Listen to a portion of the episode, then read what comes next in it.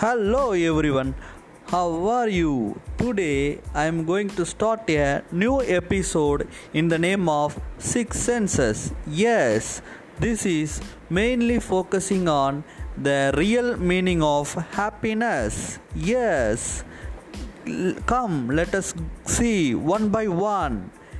Hearing pleasure things in ears is the happiness viewing in eyes and the vision is nothing but uh, meaning of happiness.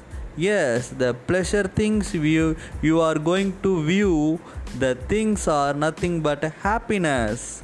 The smell that makes you completely pleasure is nothing but happiness. The taste that makes you uh, very delicious is nothing but happiness. The touch when it sends you uh, make, makes you pleasure. That makes you pleasure. It's nothing but happiness.